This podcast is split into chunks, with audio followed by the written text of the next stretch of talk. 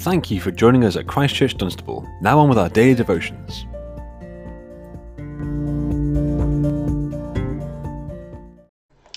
Well, friends, good morning and welcome to our daily devotion.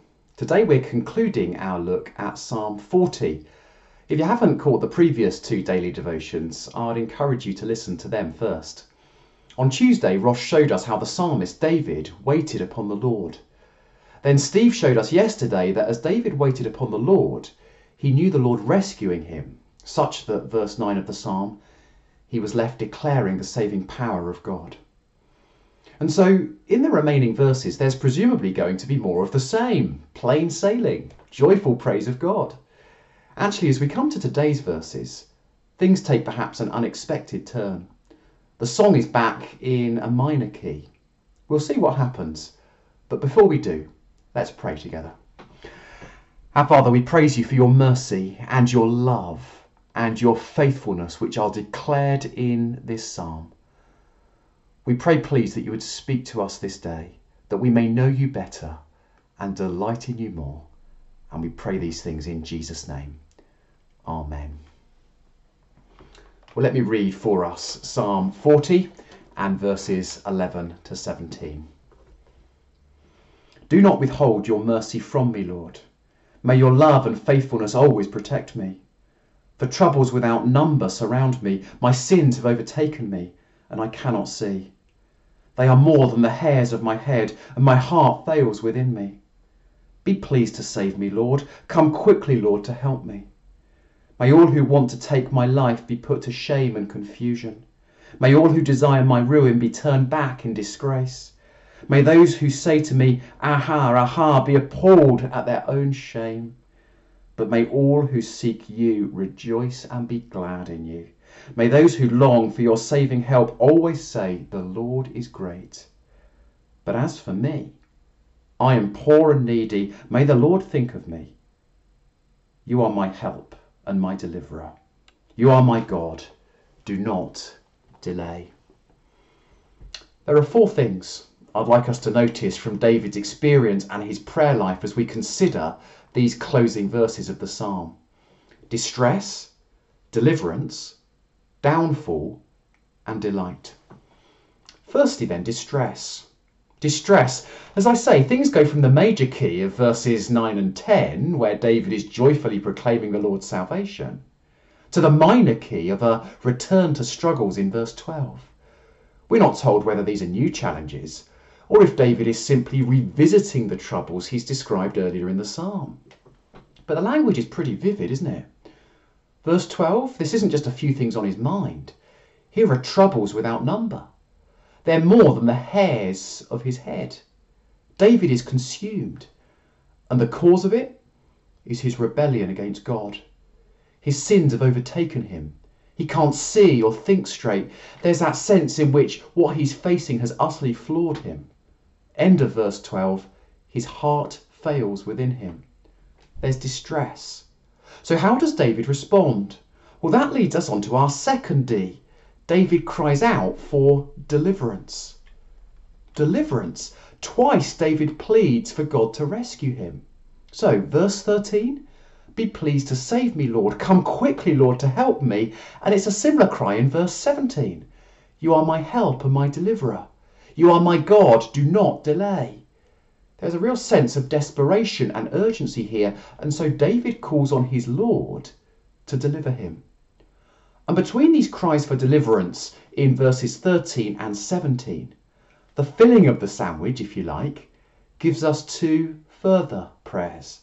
David prays for downfall and delight. So, thirdly, then, downfall. He prays for the downfall of his enemies. Verse 14, he wants to see them put to shame and confusion.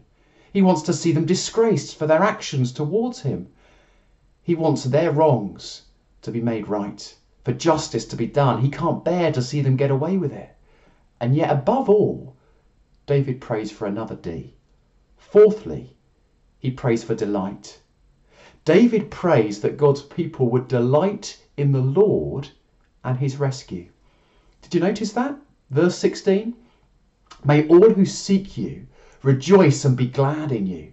May those who long for your saving help always say, The Lord is great. David prays ultimately for God's glory, for people to know him and to delight in him and celebrate his greatness. Distress, followed by prayer for deliverance, and prayer for his enemy's downfall, and God's people's delight. So, what can we take from these verses into today? Well, let's just think through those four D's in Christ Jesus. Remember, David wrote and sung this psalm as God's anointed king. So, to fully understand it, we must read it and can only sing it as we look to God's true anointed king, our Lord Jesus. He's the one who knew distress.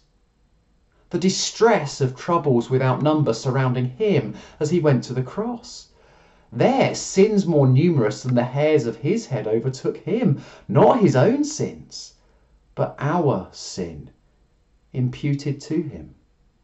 What is it we're told in 2 Corinthians chapter 5 verse 21? God made him who had no sin to be sin for us so that in him we might become the righteousness of God.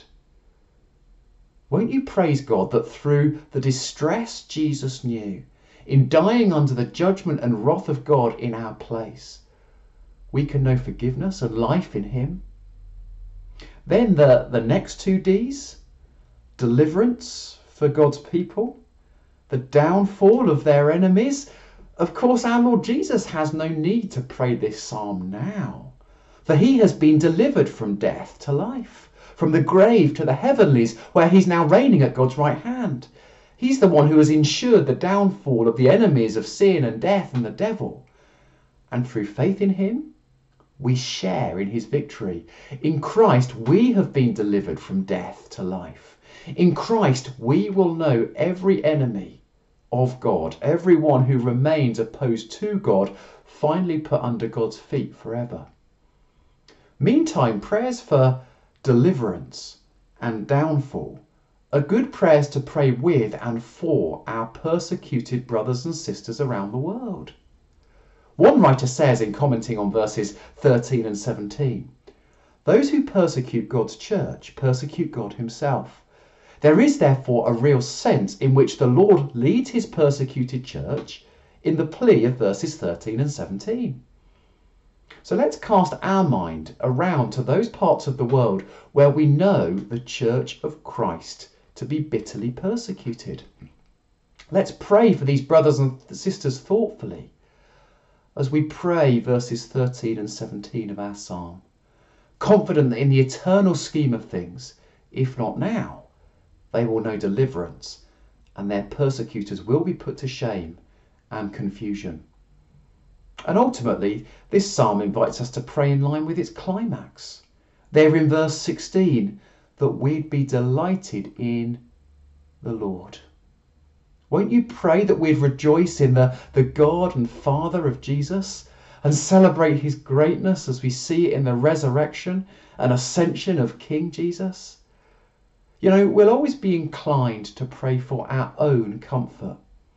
To that end, we very often pray for a change in our circumstances so that we arrive in that place where we are happy. Doesn't this psalm challenge our perspective? So before seeking and praying uh, for our own comfort, may we look to Him and may we say with Jesus, Your will be done, Lord. May you be glorified through me.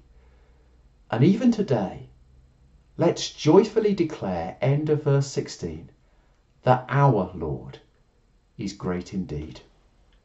Let's pray together. Our Father, how we thank you that our Lord Jesus took upon himself sins more numerous than the hairs of our head, and faced the wrath of God in our place, that we might be delivered from death and brought to life in him. Father, we pray for our brothers and sisters around the world who are, persecute, who are persecuted this day. Would they fix their hearts on the hope that is found in Christ? And we ask that for each of us as we look to our Lord Jesus, your will will be done in our lives. We ask that your glory would be our priority May we rejoice in Jesus and say in him, The Lord is great. We pray in Jesus' name. Amen. Well, you have a great day today, and do join us again for our daily devotion tomorrow. Bye bye for now.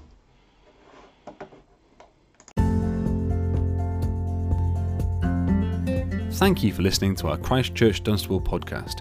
Tune in every weekday to listen to our daily devotions, and why not visit our website, ccd.church, to find more resources. Christchurch Dunstable, bringing the hope of Christ from the heart of Dunstable.